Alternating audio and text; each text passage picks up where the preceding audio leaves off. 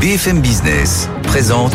Tous les jours, j'entends quoi? De nouvelles solutions, de nouvelles entreprises, de nouvelles levées de fonds. Mais c'est extraordinaire. J'ai dit qu'il y a un vrai souci, il faut créer de l'emploi. Je suis assez d'accord avec ce qui a été dit. Il suffit d'écouter BFM Business. Voilà, magnifique. Guillaume Paul, Audrey Tcherkov. Good evening business.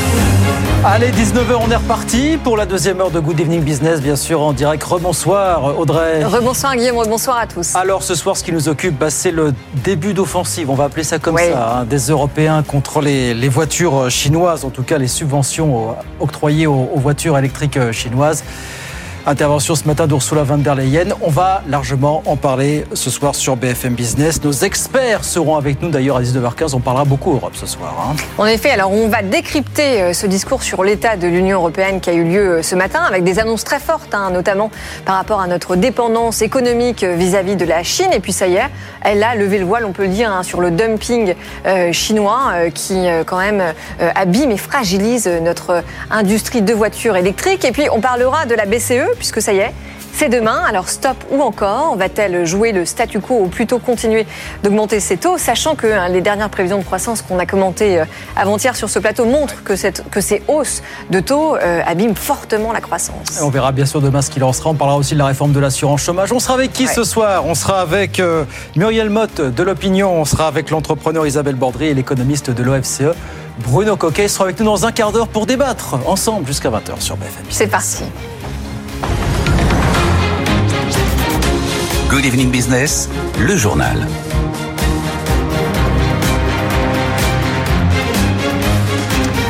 Donc, ça a été la grosse annonce d'Ursula von der Leyen ce matin lors de son discours sur l'état de l'Union. C'était à Strasbourg, Bruxelles, qui ouvre une enquête sur les subventions dont bénéficient les voitures électriques chinoises. Des subventions préjudiciables aux constructeurs européens qui hurlent bien sûr à la concurrence déloyale. Écoutez la présidente de la Commission. C'est une industrie essentielle pour l'économie propre, avec un énorme potentiel pour l'Europe. Mais les marchés mondiaux sont aujourd'hui inondés de voitures électriques chinoises bon marché, dont le prix est maintenu artificiellement bas par des subventions publiques massives. Cela fausse notre marché. Et de même que nous n'acceptons pas ces distorsions sur notre marché, nous ne l'acceptons pas venant de l'extérieur. Je vous annonce donc aujourd'hui que la Commission ouvre une enquête anti-subvention sur les véhicules électriques en provenance de Chine.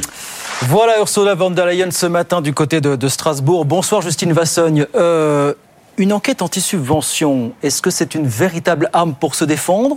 Ou est-ce que c'est du vent, Justine? La meilleure défense, c'est l'attaque, Guillaume. Cette enquête lancée par la Commission européenne nous explique un spécialiste de politique commerciale. Elle peut avoir des conséquences gigantesques. C'est pas du tout de la poudre aux yeux. Concrètement, cette enquête, c'est un des outils dont dispose la Commission dans son arsenal de défense commerciale. C'est une enquête très longue qui dure 13 mois, 13 mois durant lesquels une armée d'experts de la Commission, des analystes, des économistes, des avocats vont aller chercher des preuves, des preuves que l'État chinois subventionne les constructeurs de véhicules électriques, par exemple, en leur faisant payer l'électricité moins chère, en abaissant le prix des matières premières ou encore en octroyant des prêts extrêmement bien trop favorables. 13 mois, c'est long. Mais si la Commission européenne, dans les neuf mois après l'ouverture de l'enquête, euh, elle peut décider, voilà, elle peut décider de mettre en place des mesures provisoires si le danger est jugé réel pour l'économie européenne, tel qu'on ne peut pas prendre ouais. le risque d'attendre. Dans l'entourage d'Ursula von der Leyen, on nous assure qu'on n'y va pas la fleur au fusil, qu'on a déjà récolté un certain nombre d'éléments, un certain nombre de preuves. Et ça pourrait consister en quoi ces mesures, alors Justine Final Alors la mesure principale, ce serait d'agir sur les droits de douane alors que les exportations de voitures chinoises bondissent. En 2021, les véhicules électriques chinois réalisaient 4% de part de marché en Europe. Aujourd'hui, c'est 8%. Et ce n'est sans doute qu'un début. Les droits de douane sont aujourd'hui fixés à 10% pour les voitures chinoises qui voudraient rentrer sur le sol européen. Il pourrait grimper jusqu'à 20 ou 30% pour rétablir un juste équilibre. Ça, c'est la mesure la plus probable. Autre mesure de rétorsion possible, la Commission européenne pourrait fixer un prix minimal plancher, à interdire par exemple aux constructeurs chinois de vendre leurs voitures en dessous de 20 000 ou de 30 000 ou de 40 000 euros. Hein. Le prix n'est pas fixé, mais, mais c'est l'idée. L'enquête de la Commission européenne sera probablement ouverte hein, au début du mois d'octobre. Si des mesures provisoires sont mises en place, cela pourrait donc aller très vite, dans les neuf mois, je vous le disais. Voilà qui changera donc très vite mmh. la donne sur le marché automobile eh ben, européen. Merci beaucoup Justine. Justine Vassong, donc cette euh, enquête lancée par Bruxelles sur les subventions voitures électriques chinoises, on va bien sûr en parler ce soir jusqu'à 20h dans Good Evening Business, 19h05. On va continuer à parler auto justement, mais aux États-Unis puisque figurez-vous que c'est le grand salon de Détroit qui a ouvert ses portes il y a quelques heures dans une ambiance absolument épouvantable. Là-bas, les négociations sur les salaires s'enlisent. La profession est proche d'une grève absolument gigantesque. Antoine Hollard est à Washington pour BFM Business. Oui, ça fait des mois maintenant que GM, Ford et Stellantis négocient avec le syndicat UAW pour renouveler la convention collective. Problème, les discussions tournent au dialogue de sourds. Le syndicat réclame notamment des hausses de salaire substantielles, plus 40% sur 4 ans. GM, en face, propose 9% seulement, une offre jugée insultante par l'UAW, surtout après les profits records engrangés par la marque l'an dernier. Le syndicat a donc lancé un ultimatum. Les constructeurs ont jusqu'à jeudi soir pour répondre à ces revendications, faute de quoi ce sera la grève, une grève massive. Ces 150 000 adhérents ont voté quasi à l'unanimité en faveur du débrayage et l'UAW prévient, ces caisses de grève sont pleines, le mouvement pourra durer aussi longtemps que nécessaire. Alors face à cette menace, les constructeurs commencent à bouger. Stellantis a revu son offre à 14,5%. C'est mieux, dit le chef du syndicat, mais le compte n'y est toujours pas. À moins de 48 heures de la date butoir, la grève désormais semble inévitable. Un mouvement qui pourrait toucher les trois grands constructeurs et leur coûter euh, très cher, jusqu'à 500 millions de dollars par semaine. Antoine Hollard à Washington pour BFM Business. En France, la grosse alerte du monde du bâtiment. 150 000 emplois pourraient disparaître dans la profession d'ici 2025. Ça, c'est le patron de la Fédération française du bâtiment qui l'a dit ce matin sur BFM Business. Il a dit si on ne fait rien pour enrayer la crise du logement neuf, c'est malheureusement ce qui nous guette. Écoutez, euh, Olivier Saléron. Aujourd'hui, c'est pas qu'on c'est pas qu'on nous freine, c'est un fossé. Le logement neuf aujourd'hui, euh, on a été lanceur d'alerte, vous l'avez dit, tous les je ici tous les deux trois mois. Aujourd'hui, c'est une constatation. Le bâtiment est entraîné par le logement neuf vers la récession dès cette année. C'est-à-dire que nous prévoyons avec nos, nos, ingénieurs bâtiments, euh, économistes, et on se trompe jamais à la Fédération française du bâtiment, mmh. une récession à moins 0,2. Donc vous allez me dire c'est une stagnation. Oui, mais quand même c'est historique parce que à part l'année 2020 où on l'a tous connu hein, avec cet arrêt du Covid, eh bien il faut remonter à 8 ans, 9 ans en arrière pour avoir une récession dans la grande crise après 2008. Donc c'est très grave, c'est grave. Il faut qu'il y ait des mesures qui soient prises. Voilà, 250 000 postes qui pourraient disparaître d'ici deux ans. Hein. Le patron de la FFB, Olivier Saleron, qui était ce matin euh, dans Good Morning Business sur BFM Business. Dans l'actualité des entreprises, Apple n'est pas d'accord. Le groupe l'a dit aujourd'hui. Il n'est pas d'accord avec la décision de suspendre la vente, euh, vous savez, de l'iPhone 12 en raison euh, du niveau d'ondes électromagnétiques émises par ce dernier. Apple conteste les conclusions de l'Agence nationale des fréquences, mais Apple précise quand même qu'il va continuer à essayer de démontrer que l'appareil répond aux normes, comme il le fait savoir. Et puis Moderna va-t-il produire en France? Ça, c'est en tout cas ce que souhaite son patron Stéphane Bancel. Le patron de la biotech révèle dans une interview à BFM Business que vous pourrez suivre demain matin en direct euh, qu'il a fait une proposition en ce sens au gouvernement et qu'il attend une réponse désormais. Écoutez euh, Stéphane Bancel. Les discussions avec la France continuent. J'ai fait une proposition au printemps. Euh, c'est pas encore finalisé, mais euh, j'espère qu'un jour ça arrivera. Je ne vais pas vous donner de détails étant donné que c'est une proposition qui a été faite. Mais une, a été, une nouvelle proposition a été faite, c'est pas la première.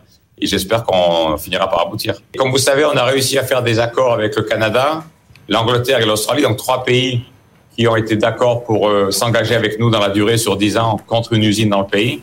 Donc j'espère qu'on trouvera aussi une manière de faire ça en France. Voilà l'appel du patron de Moderna, Stéphane Bancel, interview que vous pourrez suivre euh, en intégralité demain matin à 8h15 sur BFM Business dans l'émission Good Morning Business, bien évidemment. Et puis alors pour finir, côté entreprise, voilà un groupe qui n'en finit pas de nous surprendre décidément, c'est Inditex. Inditex, vous savez, c'est la maison mère de Zara qui vient de publier là, sur son premier semestre, des chiffres absolument records. Une fois de plus, si l'on peut dire, Pauline Tadevin. La réussite d'Inditex, c'est un modèle unique associé, d'après ses dirigeants, à des progrès en termes de performance économique. Ce modèle lui permet d'identifier très vite les dernières tendances mode et de les transformer en vêtements à des prix abordables en quelques semaines seulement, comme l'expliquent les analystes de Bank of America. S'il continue de fabriquer en Asie une grande partie de ses collections, le leader mondial du prêt-à-porter travaille aussi avec des ateliers en Europe et au Maroc, ce qui lui permet de faire venir plus vite les modèles sur les cintres. Inditex a réduit son nombre de boutiques, mais elles sont désormais plus grandes dans les quartiers clés des grandes villes et les ventes progressent en boutique et sur Internet. Le groupe a réussi à amortir la hausse des coûts de production en augmentant ses prix. Il sait aussi saisir les tendances avec le lancement récent d'un site de seconde main, un cocktail d'ingrédients qui amène les analystes de Bank of America à écrire que la domination d'Inditex sur le marché de la mode est plus évidente que jamais. L'insolente santé financière d'Inditex, maison mère de Zara. Pauline Tadevin avec nous sur BFM Business. 19h10. On retourne sur les marchés. Je vous rappelle la clôture à la Bourse de Paris. Clôture en baisse ce soir, moins 0,42%. Des marchés qui sont un petit peu dans leurs petits chaussons avant la décision de la Banque Centrale Européenne, bien sûr, demain jeudi. Wall Street.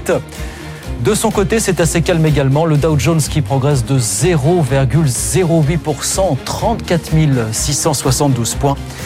Et puis l'indice Nasdaq de son côté qui grappille 0,6%, 13 855 points. Tout ça à la mi-séance. 19h11, les experts arrivent dans un instant avec Audrey Tcherkov. On parle de quoi ce soir? Bah, On revient largement sur le discours euh, de l'état de l'Union d'Ursula von der Leyen.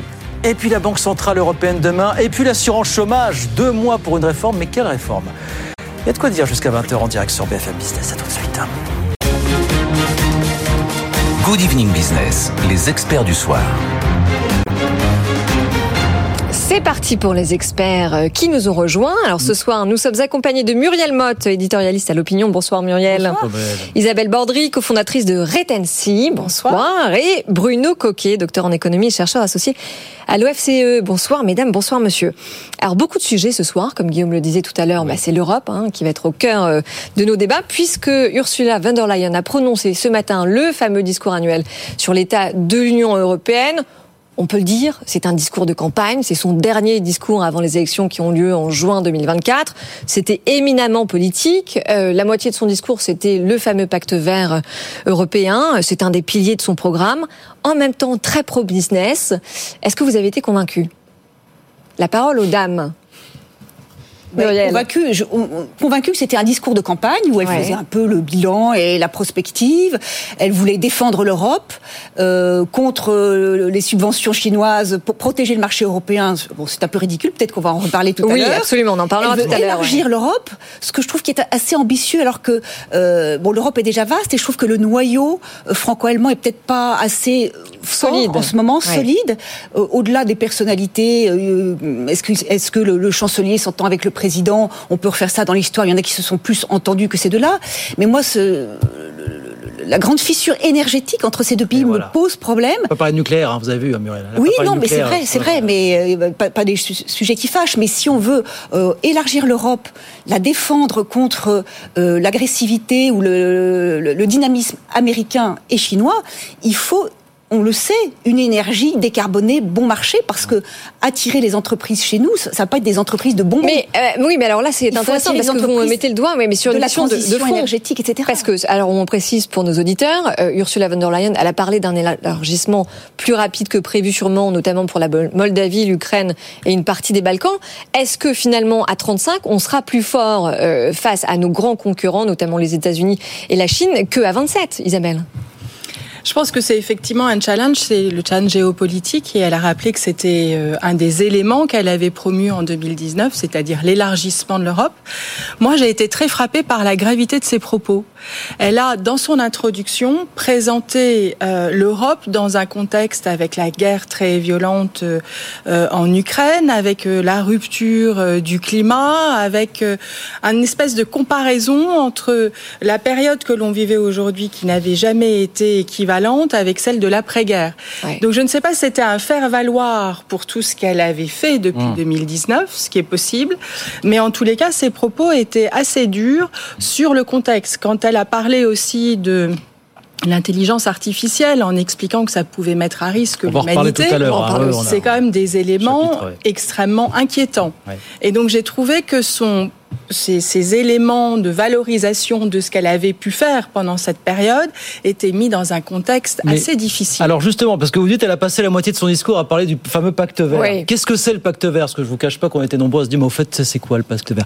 Pacte vert, en fait, c'est l'ensemble des mesures qui ont été présentées en 2021 et qui sont censées nous permettre de réduire les émissions de gaz à effet de serre en 2030 de 55% par rapport à ce qu'elles étaient au niveau des, au début des années 90. Voilà, et une neutralité carbone complète euh, carbone, Fin des voitures thermiques, énergie renouvelable, tout ça, c'est dans le, pacte vert. Bruno, comment est-ce que vous avez regardé ensemble ce, ce discours, vous, euh, ce matin Moi, sur les Est-ce qu'il y a une ambition pour vous voilà, euh, sur l'élargissement, c'est la tradition de la commission, quelle qu'elle soit. La commission, elle, elle cherche naturellement à étendre son pouvoir temporel et sa façon de le faire depuis toujours, ça a été d'élargir. Donc du coup, elle est dans la tradition pour moi. Bon, après il y a ce contexte de guerre en Ukraine, etc.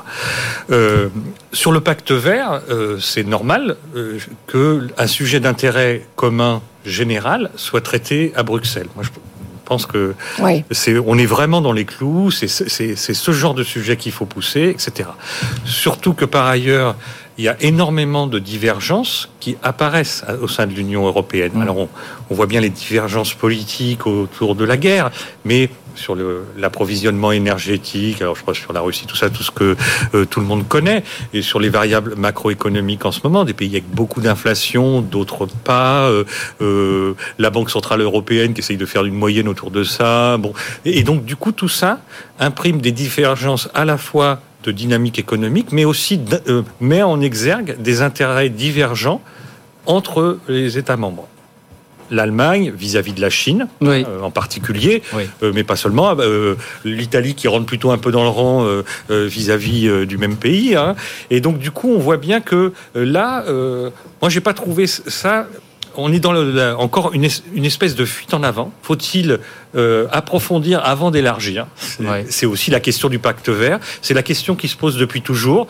On met l'accent sur les états d'élargissement plutôt que sur l'approfondissement. Et moi, mon sentiment, alors c'est peut-être très personnel, c'est que approfondir, c'est vraiment le sujet pour euh, bah créer des. Oui, mais alors attention, parce que approfondir au moment où, en réalité, la majorité politique qui a soutenu le pacte vert depuis le début, depuis 2019, elle est en train de se déliter. Parce que euh, la réalité, c'est que beaucoup de dirigeants politiques et beaucoup de partis disent que bah, finalement, la guerre en Ukraine euh, et puis le retour de l'inflation changent complètement la donne. Et ces deux événements, ils ont quand même bon dos pour revenir sur des engagements qu'on a pris. Parce que là, on entend qu'il est demandé un moratoire justement pour revenir sur les textes susceptibles euh, bah, d'encourager l'inflation. Et en fait, euh, est-ce qu'on euh, est-ce qu'on ne risque pas de revenir sur tout la guerre en Ukraine a fait changer de dialogue, de discours notamment sur le nucléaire. Moi, je trouve gravissime qu'on n'ait pas parlé de nucléaire aujourd'hui, qu'elle n'ait pas parlé. Vous êtes d'accord avec ça Oui, mais c'est normal parce que l'Allemagne est contre. Ah oui, mais la France est pour. Elle a parlé des éoliennes. Elle est pour le nucléaire. Oui, elle a parlé des éoliennes. Elle a parlé des éoliennes. Mais bon, c'est presque ridicule en fait. Muriel. Non, mais de de pas de pas réussir à s'entendre. Mais c'est fou. Mais oui, c'est fou. Euh, on est pour les renouvelables aussi, mais l'Allemagne manque d'énergie elle rouvre des centrales à charbon. Mais c'est quand même dingue, quand même. C'est complètement fou. Mais c'est dingue, mais ce sont les intérêts personnels qui priment sur l'intérêt général, Muriel. Oui, mais c'est là où l'Europe, l'élargir l'Europe, alors que sur ce, c'est vraiment très central. Encore une fois, on va pas réindustrialiser l'Europe avec des usines de bonbons. Ça va être avec d'industrie du futur, la décarbonation, l'hydrogène. Pour ça, il faut énormément d'électricité. On est bien d'accord.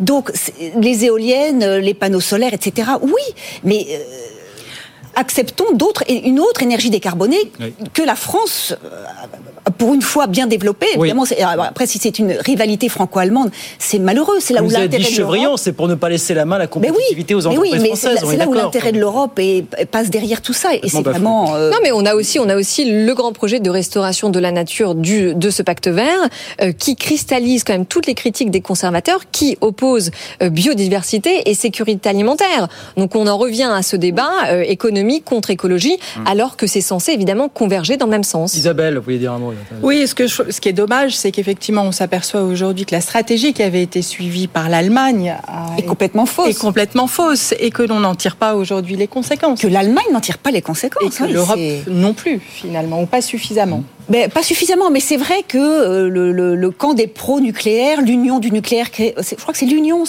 qu'est-ce qu'elle a créé euh, Agnès Pannier-Runacher? C'est l'alliance du ah, L'alliance avec une dizaine de pays d'Europe de l'Est. Et voilà. qui bah, D'ailleurs, on n'en a pas entendu parler. Euh, non, plus, mais en fait, elle continue quand même à faire son œuvre. Je pense que un certain nombre de pays sont en train de se dire c'est quand même plus raisonnable. Mais l'Allemagne, euh, lâche pas pour le moment et devient ridicule. Bon, la grosse annonce quand même, c'était euh, von der Leyen, c'est cette enquête sur les subventions dont bénéficient les voitures électriques chinoises. C'était le gros morceau ce matin, évidemment. Hein. La subvention est évidemment très préjudiciable aux constructeurs euh, européens qui, euh, qui crient à la concurrence déloyale depuis un moment. Écoutez. C'est une industrie essentielle pour l'économie propre, avec un énorme potentiel pour l'Europe.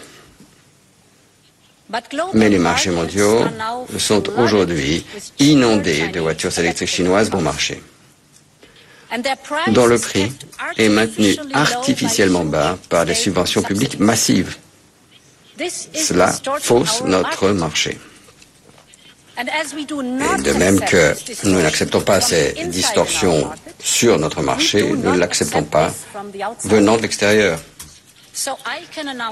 Je vous annonce donc aujourd'hui que la Commission ouvre une enquête anti-subvention sur les véhicules électriques en provenance de Chine.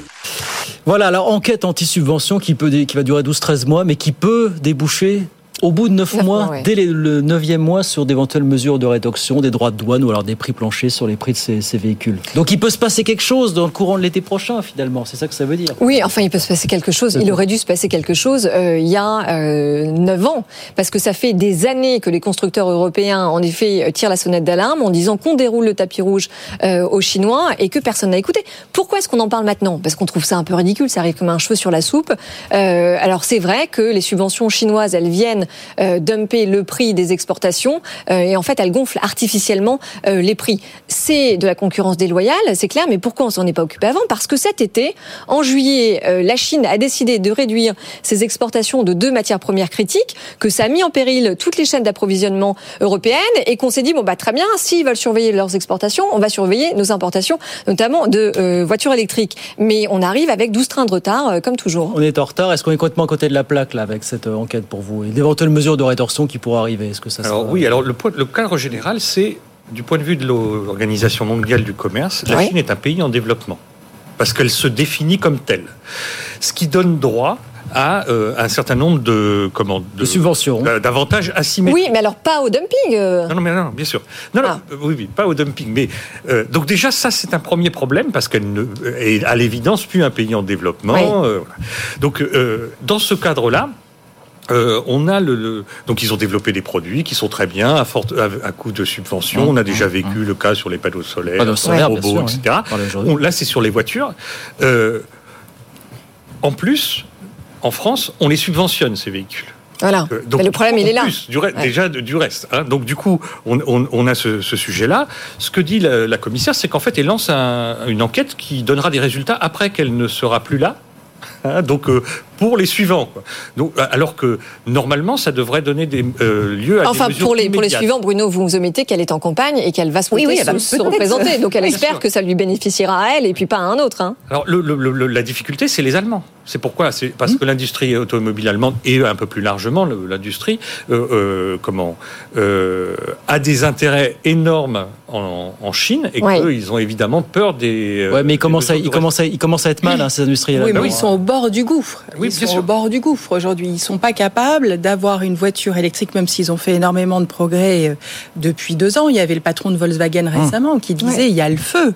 C'est-à-dire qu'aujourd'hui, ils ne sont pas capables d'avoir une voiture au même coût. Alors, elle sera peut-être mieux finie si elle est allemande, mais elle sera Et beaucoup encore, plus chère. les finitions des voitures chinoises sont extraordinaires. Hein. Progresse, absolument. Donc les marges sont gigantesques sur ces véhicules pour le moment, sans compter les, aides publiques pour les acheter.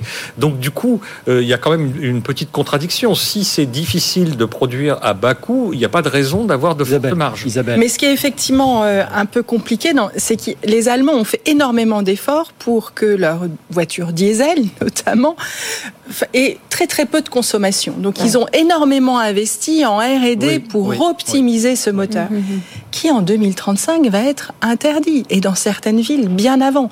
Donc effectivement, en termes de stratégie économique industrielle, il y a eu d'énormes erreurs qui ont été faites et les Allemands, à mon sens, en pâtissent vraiment énormément. Et c'est peut-être pour mm. ça que Van der Leyen aujourd'hui réagit, je pense tardivement, mais réagit. D'accord avec ça, Muriel, ça ne résout aucun problème, cette affaire Déjà, on me disait ce matin que les droits de douane sur les voitures chinoises aux États-Unis sont de 27% et, dans la, et en Europe de 10%.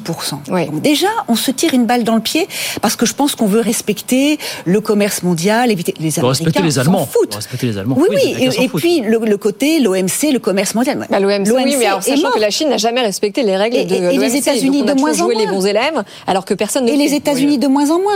Donc sachant par ailleurs que la Chine maîtrise toute la toute la chaîne de production de la voiture électrique, euh, à la maîtrise des terres rares, les batteries les faisaient avant nous, etc elle garde de toute façon un avantage compétitif euh, très important. Donc une enquête qui va prendre plusieurs mois, mais au final euh, donner quoi euh, Quelqu'un, un industriel me disait ce matin, regardez les réservations des portes-conteneurs, c'est bourré de voitures chinoises qui vont débarquer en Europe. Bon, porte-conteneurs, c'est pas non plus des millions de voitures, mais si vous voulez, elles sont déjà très installées. Bah, mais oui, mais justement, Muriel, on a besoin de cette étude pour prouver qu'il y a eu de la concurrence déloyale, que les règles précisément de l'OMC n'ont pas toujours été respectées, pour mettre en place des choses qui sont l'augmentation notamment des droits de douane, mais pas que, aussi pour interdire les Chinois de vendre leurs voitures en dessous d'un certain prix. Bruxelles a déjà les preuves, hein, donc ça On subventionne la demande. Si on veut régler le problème sans euh, euh, l'OMC, on dit on subventionne l'offre. Bah, le gouvernement français en a parlé. Hein. Il vaut, oui, mais il vaut mieux les mêmes subventions les donner à euh, Peugeot, Renault, Volkswagen, mais à des constructeurs européens qui produisent ici, mais aux constructeurs. Donc en fait, un, un IRA américain euh, à la française ou à l'européenne. Bah on est dans un cas, alors je ne suis pas pour les subventions aux entreprises tous les jours, mais ni pour les subventions aux acheteurs, mais aujourd'hui, les données aux acheteurs, c'est les données Dans le cadre de la transition écologique, oui. oui, euh, pour les subventions. Et là, il faut mieux aller euh, à choisir le même montant à court terme, il faudrait mieux le donner aux constructeurs qu'aux consommateurs. Il faut soutenir la demande et pas l'offre qui effectivement se dirige vers l'étranger. Allez, on marque une petite pause. On va continuer de parler d'Ursula von der Leyen qui nous a parlé d'intelligence artificielle. On va voir ça dans, dans, une minute. Ça aussi, c'est intéressant. 19h30. Je vous redonne les grands titres tout de suite. BFM Business, l'info éco. Les grands titres, donc on vient d'en parler, l'Europe qui lance l'offensive contre les subventions chinoises aux voitures électriques. Euh, Bruxelles va lancer une enquête sur le sujet, enquête qui pourrait déboucher donc à horizon inférieur à un an à d'éventuelles mesures de rétorsion. Ça, euh, Ursula von der Leyen ne l'a pas évoqué. Elle a au contraire appelé à poursuivre le dialogue avec euh, Pékin sur le sujet. En France, on va continuer à parler de transition énergétique dans les prochains jours, puisqu'Elisabeth Borne recevra, ça sera lundi prochain, tous les chefs de partis politiques pour leur présenter sa future feuille de route de planification écologique, feuille de route donc pour réduire les émissions de CO2 de 50% d'ici à, 2030. En France, toujours la grosse alerte euh, du monde de bâtiment. 150 000 postes pourraient disparaître dans la profession d'ici 2025. Ça, c'est le patron de la Fédération française du bâtiment qui l'a dit très clairement ce matin sur BFM Business. C'est ce qui arrivera, dit-il, si on laisse la crise du logement neuf s'enclencher. L'inflation est remontée euh, en août aux États-Unis pour le deuxième mois de suite. C'était le chiffre euh, qu'attendaient les marchés aujourd'hui. Elle est remontée à 3,7% en août contre 3,2% en juillet. Ça s'explique encore en grande partie, bien sûr, par la remontée des prix de l'essence. Et puis Apple n'est pas d'accord. Apple n'est pas d'accord avec euh, la décision de suspendre la vente de l'iPhone 12 en raison euh, du niveau d'ondes électromagnétiques émises par ce dernier. Apple conteste les conclusions de l'Agence nationale des fréquences, mais précise qu'il va continuer à essayer de démontrer que l'appareil répond effectivement aux normes. 19h32, on fait une petite pause, les experts reviennent dans un instant, on continue de parler euh, du discours sur l'état de l'Union et puis de la Banque Centrale Européenne, bien sûr. Stop ou encore sur les taux? Réponse demain. Mais nous, on en parle dès ce soir, bien sûr. À tout de suite. BFM Business présente Good Evening Business, les experts du soir. 19h35, c'est reparti avec Muriel Mott, Isabelle Bordry et Bruno Coquet. Alors, on parlait euh, de, de l'Europe, hein, de ce fameux discours d'Ursula von der Leyen. Elle nous a aussi parlé dans son discours justement d'intelligence artificielle, euh, là aussi avec une proposition. Elle veut créer un panel mondial euh, d'experts sur le sujet. Oui, alors un panel pour évaluer les risques que l'intelligence artificielle, je la cite, fait courir à l'humanité. Un panel, ça va un petit peu sur le modèle du GIEC pour le climat. Écoutez, Ursula von der Leyen. It will improve, without any question, healthcare, boost productivity, L'IA améliorera sans doute la santé, fera bondir la productivité et aidera face au changement climatique. Nous en avons besoin. Mais nous ne devons pas sous-estimer les vrais risques venant de l'IA, notamment les IA génératives. Des centaines de développeurs, experts et universitaires ont récemment alerté, je cite, réduire les risques d'extinction de l'IA devrait être une priorité mondiale aux côtés de risques systémiques comme les pandémies et la perspective d'une guerre nucléaire such as pandemics and nuclear war. Bon, alors partir euh, sur le modèle du GIEC, euh, ça saurait si les dirigeants économiques et politiques écoutaient les experts du GIEC euh, qui tirent la sonnette d'alarme depuis des années. Alors maintenant, en gros, quand on écoute la suite de son discours, elle dit que l'Union européenne espère conclure avant la fin de l'année le premier règlement au monde qui va encadrer l'intelligence artificielle. Sauf que quand on regarde le calendrier, ce règlement ne va pas entrer en vigueur avant 2026. 2026, on imagine que l'IA aura tout disrupté. Donc encore une fois, est-ce qu'on n'arrive pas avec 15 trains de retard moi, je pense que l'Europe a été très en avance sur beaucoup de sujets dans la transformation numérique. Déjà, il y a eu le RGPD, il y a eu euh, mmh. euh, des, des, des, réglementations très strictes. Bah, DSA, DMA dont on a parlé, voilà. Euh, sur le niveau économique, euh, et vraiment des positions qui, aujourd'hui, nous sont enviées euh, par les États-Unis, voire même parfois par certains pays d'Asie. Donc, qu'elles saisissent l'IA, je pense que c'est effectivement tout à fait judicieux. Elle est en campagne, on le disait tout à l'heure, c'est un sujet dont tout le monde parle et donc elle s'exprime sur ce sujet est formidable. Maintenant, effectivement, je vous rejoins. Le GIEC, je suis pas sûre que ça ait brillé jusqu'à présent par une efficacité folle. Euh, est-ce que c'est par ce système-là qu'on arrivera effectivement à encadrer une démarche, euh, j'allais dire, euh, innovatrice, extrêmement complexe? Parce que vous l'avez cité, Isabelle, le, le RGPD, en effet, c'est un bon exemple, mais ça a marché parce qu'il y a eu des mesures coercitives qui ont été mises en place. Bien sûr. La seule chose, c'est que l'IA générative, on ne sait pas comment ça fonctionne. Donc c'est extrêmement compliqué à contraindre. C'est-à-dire que vous pouvez obliger quelqu'un à donner son consentement ou pas. Euh, L'IA générative est beaucoup plus difficile à contraindre. Voilà. Maintenant, euh, je pense que avant d'arriver à une IA qui va détruire l'humanité, on en est hmm. encore très très loin. Bruno Coquet. Bah, conformément au sujet précédent, on voit bien que Ursula von der Leyen dans la proposition, dans la programmation, dans la concertation, mais pas dans la décision. Oui, absolument. Et donc, du coup, euh, moi, je pense le plus grand bien du GIEC, parce que si personne n'avait fait le travail du GIEC, euh, on aurait des choses éparpillées. L'avantage, c'est qu'on le, tout ça est mis ensemble. Alors, euh, il y a des gens qui sont contre, des gens qui sont, sont pour, mais au moins, on a une masse sur laquelle on. Bah, c'est un baromètre, mais encore une fois, ça n'influe pas forcément dans, tout, dans toutes les décisions, malheureusement. bien sûr. Et donc, du coup, moi, je pense que c'est toujours bien d'avoir des diagnostics, de bien documenter les choses mm. par des experts, etc. Euh, donc, de ce point de vue-là, pourquoi pas? Mais ce qui me frappe, c'est pas de décision. Isabelle, vous me disiez, euh, j'étais un petit peu choqué par les, propos qu'elle a, les, mots qu'elle a employés. Enfin, je, oui, pas la première à dire tout le, exprimer ses craintes. Même le fondateur d'OpenAI euh, s'est pointé l'arme à l'œil pour dire que s'il avait su, peut-être qu'il aurait fait autrement, quoi. Donc, euh, Oui, on dit aussi que les équipes de Google, et on le disait il y a 15 ans, 20 ans, euh, allaient euh, renverser complètement l'économie. Oui, il se passe des choses et effectivement, mais ce n'est pas dans une rupture aussi forte. Donc je pense qu'il faut plutôt voir, ça nous permet d'avoir dans l'univers de la santé euh, des choses absolument extraordinaires. Et je suis plutôt dans une optique positive et une autorégulation du marché. C'est vrai qu'un GIEC, un GIEC informatif me paraît plus utile qu'un projet de loi en 2026 qui sera effectivement, euh, qui arrivera comme la cavalerie, j'imagine, parce que tout va. En revanche, avoir des informations, des diagnostics, période. Après, les gens les lisent ou pas. Et il sera toujours temps de voir s'il faut réguler. Mais promettre une loi dans deux ans ou 33 ans, ça, ça semble complètement ridicule. Ça. Sans le programme de campagne, voilà. En fait, les paris, là, elle se représente ou pas, Ursula von der Leyen Ah, bah c'est sûr. Oui Oui. En tous les cas, elle tirait un bilan et elle proposait des choses pour l'avenir. Oui. Bon. Non, mais là, où on peut lancer de vrais paris, c'est sur la décision de la Banque Centrale Européenne euh, qui arrive demain. Alors ça aussi, c'est la On grande question. Bah, demain, Voilà. demain, on en parlera largement ici. qu'il avait sur- la possibilité de le faire là maintenant. Oui, Là, oui. Dire je vais le faire pour dans deux mois, il sera nommé, elle pouvait le faire. Oui, absolument. choisit juste de le, le proposer quand même. Elle a, elle annoncé une nomination, pas pour le GIEC, mais Mario Draghi. Oui. Vous avez vu Mission est- sur la compétitivité. Oui, c'est Voilà, ça, dans la ça, transition. la compétitivité. euh, Ça, c'est la chose concrète de. Ah, ça, c'est un, c'est la bonne personne. Oui, mais encore une fois, on retombe dans les rapports. Enfin, il n'y a aucune décision euh, vraiment structurelle. L'ancien patron de la Banque Centrale Européenne. Alors la BCE, justement, qu'est-ce c'est qu'elle va faire demain? Est-ce qu'elle va continuer à lutter contre l'inflation euh, en relevant encore et encore les taux?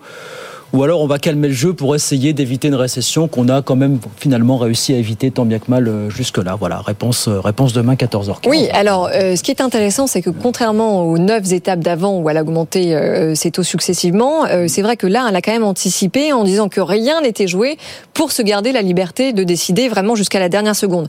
Toujours est-il que le Conseil des gouverneurs euh, se dit, euh, somme toute, que nous sommes vraiment euh, près du pic euh, de taux d'intérêt. J'espère que la Banque centrale va être raisonnable pour protéger ce qui reste de la, de la capacité d'octroi euh, de prêts, euh, tant auprès des ménages que auprès des entreprises, parce qu'on voit ce que ça donne sur la croissance qui est en berne. On parlait des dernières projections sur ce même plateau avant-hier. hein. c'est vrai que les chiffres sont tombés avant-hier, si vous me passez l'expression, n'était pas jojo. Je crois qu'on descend à 0,8% de croissance à tout casser en zone euro. Euh, L'Allemagne en récession, la France qui s'en sort bien, mais, enfin, il y, y a toujours un mais.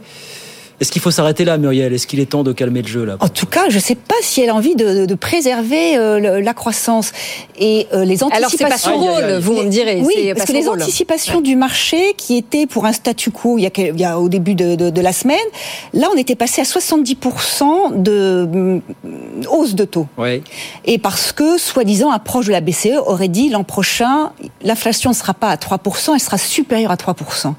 Et en fait, c'est vrai que tant que l'inflation est pas, euh, montre pas de signe de rentrer dans le tube. Elle est toujours à 5,3%, c'est dur. Ben oui, dur. en fait, ce qui, ce qui est intéressant, c'est que l'an dernier, certains économistes disaient non mais elle monte ses taux, ça sert à quoi? Le pic d'inflation, c'est une inflation de guerre. C'est la, la- la flambée du gaz, la Oui, flambée parce que c'est alimentaire, pas une inflation d'origine monétaire, Voilà. contrairement aux États-Unis. Et puis c'était c'était assez euh, extérieur, enfin c'était c'était brutal. Donc là, l'inflation alimentaire, le rythme de l'inflation alimentaire ralentit un peu, le rythme de l'inflation aussi énergétique. Enfin, Non, mais l'inflation sous-jacente. Et le problème, c'est que les salaires maintenant ont augmenté, et, et c'est ça qu'elle peut combattre avec la hausse des taux. C'est euh, les services. Qui alimente. le- l'infl- l'in- les salaires qui représentent l'essentiel des coûts dans les services et, et- et- et la hausse des salaires, on commence à la voir et c'est ça qui, je pense, lui fait peur, cette inflation, ce, ce cœur de l'inflation Bah oui, qui mais reste donc en trop fort. mais en gros, ce qu'on est en train de se dire, c'est qu'on a d'un côté euh, une dégradation de l'activité, clairement, et puis une inflation qui persiste. Donc, c'est l'autoroute pour la stagflation. Bruno Coquet. Alors le, le point, c'est qu'effectivement, les, les, les perspectives sont, se dégradent, Ouais. mais pour autant, quand on fait la liste des risques négatifs sur la croissance, on voit bien qu'ils sont loin d'être tous intégrés. La plupart ne le sont pas dans ces prévisions. Donc, Ouais. Du coup, on a l'impression que la balance du risque pense déjà du côté négatif. Pour ce qui est de la Banque centrale et de l'inflation, en fait, le problème, c'est l'hétérogénéité de la zone euro. L'année dernière, on avait les Pays-Bas, la Belgique, etc., avec des taux d'inflation euh, à deux chiffres. Oui. Euh, Aujourd'hui, euh, ils sont à 3%, en tout cas pour la Belgique, un petit peu moins. Euh, c'est l'inverse en Allemagne, hein, donc où aujourd'hui on doit être autour de 8%. euh. donc du coup, les taux d'intérêt réels ont, ont des têtes différents dans les pays. pays. de la zone euro. Enfin, il y, a- il y a quand même un indicateur qui met tout le monde d'accord au sein de la zone euro, Bruno, c'est l'indicateur avancé euh, des directeurs d'achat. euh, qui nous montre quand même que, euh, bah, en, plus des deux côtés de la- de l'Atlantique, euh, et surtout en zone euro, on est en décroissance. Et le marché Bien immobilier le- craque partout. Et puis le- on a le point et le marché. Ouais, ça, c'est- et, et- et on a le point du paquebot. Alors le- la la comment euh, la hausse des taux d'intérêt était plus rapide que jamais plutôt forte, même si les taux d'intérêt réels restent négatifs instantanément. Le- on voit bien qu'elle a imprimé un ralentissement sur l'activité, que ce ralentissement va continuer même si on arrêtait la hausse des taux. Hein, c'est ça aujourd'hui que ça raconte.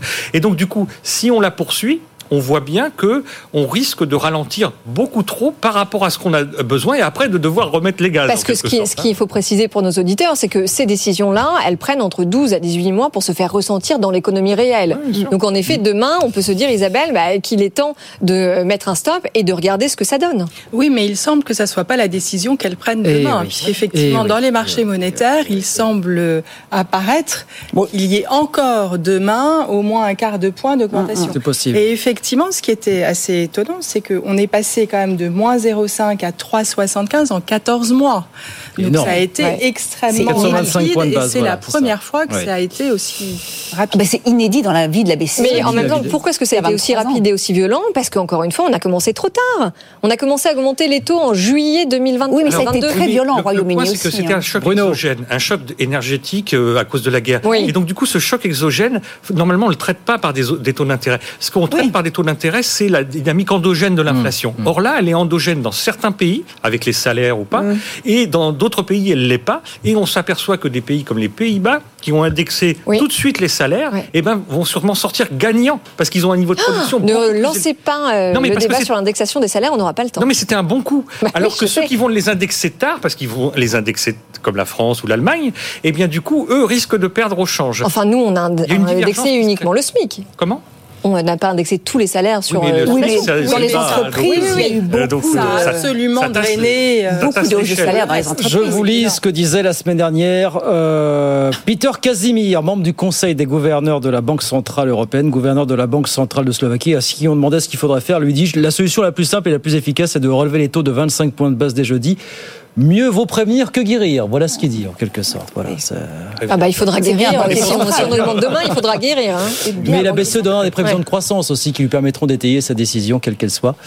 On verra si elle diffère fondamentalement de ce que nous a dit. Ce qu'il faut dire, c'est que plus elle monte, plus elle a de la marge pour baisser, pour relancer l'économie dans, dans, 18 mois. Certes. Oui, mais l'Allemagne va pas bien, ce qu'on disait tout à l'heure, et je pense que ça va, ça devrait quand même. 0,3% de récession, nous ont dit les autorités attendues pour pour cette année. Bien. Modèle allemand. Il nous reste quelques minutes. Euh, on voulait parler un petit peu assurance chômage parce que vous avez vu qu'hier, c'est reparti, discussion marathon de deux mois puisqu'il faut se mettre d'accord d'ici le 15 novembre sur une nouvelle convention inédite, que tout le monde râle côté syndicat, patronat, que l'État a fixé les règles du jeu, qu'il est difficile de sortir du cadre. Vous m'avez envoyé plein de papiers, Bruno, vous avez signé sur le sujet, en vous intéressant notamment sur l'opportunité de mener une nouvelle réforme de l'assurance chômage, parce que vous dites que l'équilibre du système n'est pas en péril. Loin de là, voilà, finalement. Ça tient? Ça tient. Alors pourquoi faire une réforme dans ces cas-là? La parole d'expert. On confond. Alors d'abord, il faut avoir en tête que la loi dit que chaque année, l'État doit faire un rapport sur la gestion de l'assurance chômage. On n'en a jamais vu un en dix ans. Il doit publier une trajectoire financière de l'assurance chômage. On n'en a jamais vu une. Il y a quelques petits bruits par-ci par-là, mais on n'en a jamais vu. Pourquoi c'est important? Parce que dans l'UNEDIC, il y a l'assurance chômage et il y a d'autres choses. 20% des dépenses, jusqu'à 20% des dépenses, sont autre chose que de l'assurance chômage. Si on, sait, on fait cette trajectoire financière du bout assurance chômage, c'est-à-dire le droit commun, celui que la note de cadrage demande de réformer mmh. euh, pour faire des économies, eh bien on s'aperçoit que ce droit commun, il n'a jamais été déficitaire, je dis bien jamais été déficitaire depuis 25 ans. Qu'est-ce qui est déficitaire à l'UNEDIC Ce n'est pas le droit commun, c'est le financement de Pôle emploi, à peu près 70 à 80% est payé par l'UNEDIC alors que euh, ça devrait être à peu près 10 fois moins. Euh, on a les régimes des intermittents du spectacle qui est soutenu par l'État, qui pourrait être traité comme des contrats courts par l'UNEDIC et complété par l'État. Non, tout est à la charge de, la solidarité interprofessionnelle, comme on dit. On a la même chose sur les frontaliers, ça coûte près d'un milliard par an aujourd'hui, alors que ce n'est pas les partenaires sociaux qui ont signé ces, règles absurdes, où il y a pour le coup un vrai aléa moral, hein, parce que ça concerne que la Suisse et le Luxembourg pratiquement. Hein. Donc, euh, et on a des charges qui ont été mises de l'activité partielle euh, un tiers de coût de l'activité partielle de la crise sanitaire a été mis à la charge de l'UNEDIC. Euh, c'est euh, enfin, un euh, contresens. Donc on aurait pu mettre d'autres charges. D'ailleurs, on va mettre l'apprentissage et tout ça à la charge de l'UNEDIC. Ça n'a rien à voir. C'est une assurance sociale. C'est comme si on les avait mis à la charge de l'assurance maladie ou de l'autre. C'est un peu la voiture. C'est un peu la voiture balai votre histoire, l'impression. Non, c'est une ressource budgétaire. Ça s'appelle. Et donc du coup, on fait de la débudgétisation sur l'assurance chômage. Mais le problème est, bien que euh, on a la part du droit commun qui est excédentaire. C'est-à-dire, on paye trop de cotisations par rapport au droit qu'il y a. Et donc du coup, et, c'est ça qu'on veut encore distordre un peu plus. Et donc, du coup, on va créer une assurance pas optimale, comme on dit, sachant que elle, elle, quand vous avez une assurance de cette nature-là, elle pèse sur le marché du travail, puisque tout ce que vous financez avec, qui n'est pas de l'assurance chômage, mais d'autres dépenses, hmm. n'a pas à être financé par le coût du hmm. travail. Oui, mais alors justement, enfin, pour faire écho à ce que vous disiez en préambule, euh, je rappelle les règles de l'OCDE, c'est veiller à ce que les réformes soient intégralement mises en œuvre et surtout intégralement évaluées. C'est vrai qu'en France, on a toujours eu tendance à oublier cette deuxième partie, mais là, euh, en revanche, on va avoir une première évaluation en décembre de ce qui a été mis en place sur les nouvelles règles d'assurance chômage. Ça, c'est une première. Alors déjà, on pourrait avoir des données descriptives avant d'avoir une évaluation euh, digne de l'American Economic Review. Mais et donc du coup, ça, on les a pas. Et, on, et quand je dis on n'a pas de rapport sur l'assurance chômage, on n'a pas de trajectoire financière.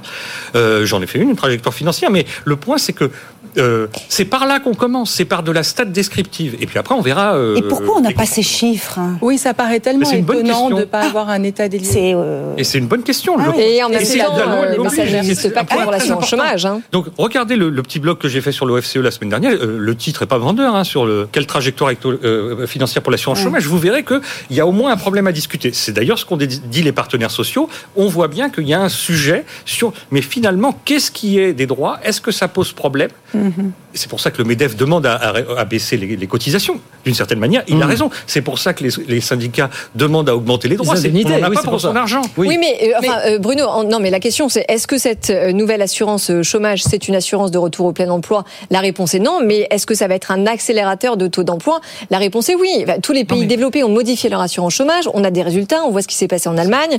la partie, on modifie la durée d'indemnisation plutôt que le montant que les que les, que les personnes perçoivent, ça, il fallait le faire. Non, non c'est pas sûr.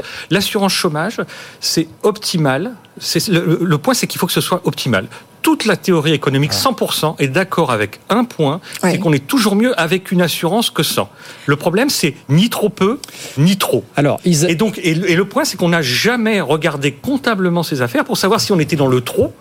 Euh, Aujourd'hui, on est probablement dans le trop peu, surtout on est dans des règles euh, incompréhensibles. Il reste, une, il reste moins de deux minutes, ah, Isabelle et puis Muriel. non, non, moi, Isabelle. Donc ce point sur Isabelle la compréhensibilité des règles est quand même questionne, parce que c'est quand même un point absolument clé ça paraît invraisemblable qu'il n'y ait pas une trajectoire qui sont connues. Mais maintenant, je suis d'accord avec Audrey, c'est-à-dire qu'au-delà du principe de l'assurance qui est absolument indispensable pour protéger les salariés, et effectivement aujourd'hui, si euh, on peut diminuer ce qu'elle coûte sur chacun des salariés, c'est un bon point, c'est ce que vous évoquiez, ça c'est bien, mais elle doit aussi inciter au retour à l'emploi. Ah et tout ce qui est métier en tension, lien avec la formation, moi en tant que chef d'entreprise, je n'ai jamais eu de discussion avec les équipes de Pôle Emploi sur quel type de profil ou quel type de métier on aurait besoin en ce moment. Et donc de là, rerouter vers les formations. En tous les cas, de l'extérieur, c'est assez obscur. Et je trouve en regardant de loin cette réforme qui fait d'un côté France Travail hmm. et de l'autre côté le lien avec la formation, ça paraît intelligent. Mais alors justement Isabelle, puisque vous êtes chef d'entreprise, est-ce que vous, vous avez souscrit à l'assurance chômage? Bien sûr. Alors, quand on est mandataire, on ne souscrit pas, mais en tant non, que Non, mais je vous pose la question parce que euh, moins de 1% des chefs d'entreprise en France ont souscrit à l'assurance chômage parce qu'elle coûte trop cher. Et ça, c'est aussi un trou dans la raquette. Muriel, Muriel Motte, peut-être 30 Après, il y a la GSC, donc il y a d'autres systèmes. Mais Muriel Motte, 30 non, mais, mais, La seule chose que je voulais dire, c'est qu'on a l'impression que les partenaires sociaux ont envie de s'entendre. Notamment la CGT. Il paraît que c'est très nouveau. Elle serait sortie des premières euh, discussions qui ont ah eu hier en disant euh, c'est pas notre habitude, mais on... pour faire front face sauver le au, au gouvernement, à sauver. le paritarisme, avoir des, des, vrais chiffres. Enfin, ils veulent euh, la vraie, la vraie trajectoire. Il faudrait éviter un effet retraite. Donc, c'est-à-dire que là, le chômage n'est pas très élevé. Donc, je pense que c'est le moment où on peut effectivement changer les choses. Mm. il faudrait que ça se fasse en bonne coordination. Ils sont condamnés à Oui, 10 secondes. Non, mais un point, quand on regarde, la majorité des chômeurs ne sont pas indemnisés. Donc les règles d'assurance chômage concernent une minorité de la faible euh, incitation. Alors où est-ce qu'on peut trouver votre rapport, euh, Bruno? Comment? Partout, vous en avez sur le, site de l'OFCE, voilà. vous, bah, vous, en avez sur le, le comment le site d'alternative économique, vous en avez un peu partout, voilà. euh, de tous les genres. Et c'est joliment eh ben, illustré avec des belles, avec on tape le rapport de Bruno et on y a des images. Voilà, exactement. en plus. Allez, c'est terminé. Merci à tous les trois. Muriel Motte, éditorialiste à l'opinion, Isabelle Bordry, cofondatrice de Rétinci, Bruno Coquet, docteur en économie, chercheur associé à l'OFCE. Merci beaucoup à tous les trois. À très vite avec plaisir. 19h54. Eh oui, c'est passé très trop vite comme toujours. Mais la bonne nouvelle, c'est que si vous souhaitez revoir ce débat débat, ça s'affiche sur vos écrans avec le QR code. Sinon, c'est bfmbusiness.com. Et puis nous, Guillaume, on se retrouve évidemment demain pour de nouvelles aventures. Ça sera à 18h. Tekenco, François Sorel dans un instant. Très bonne soirée. Bonne soirée. Good Evening Business. Actu, experts, débat et interview des grands acteurs de l'économie.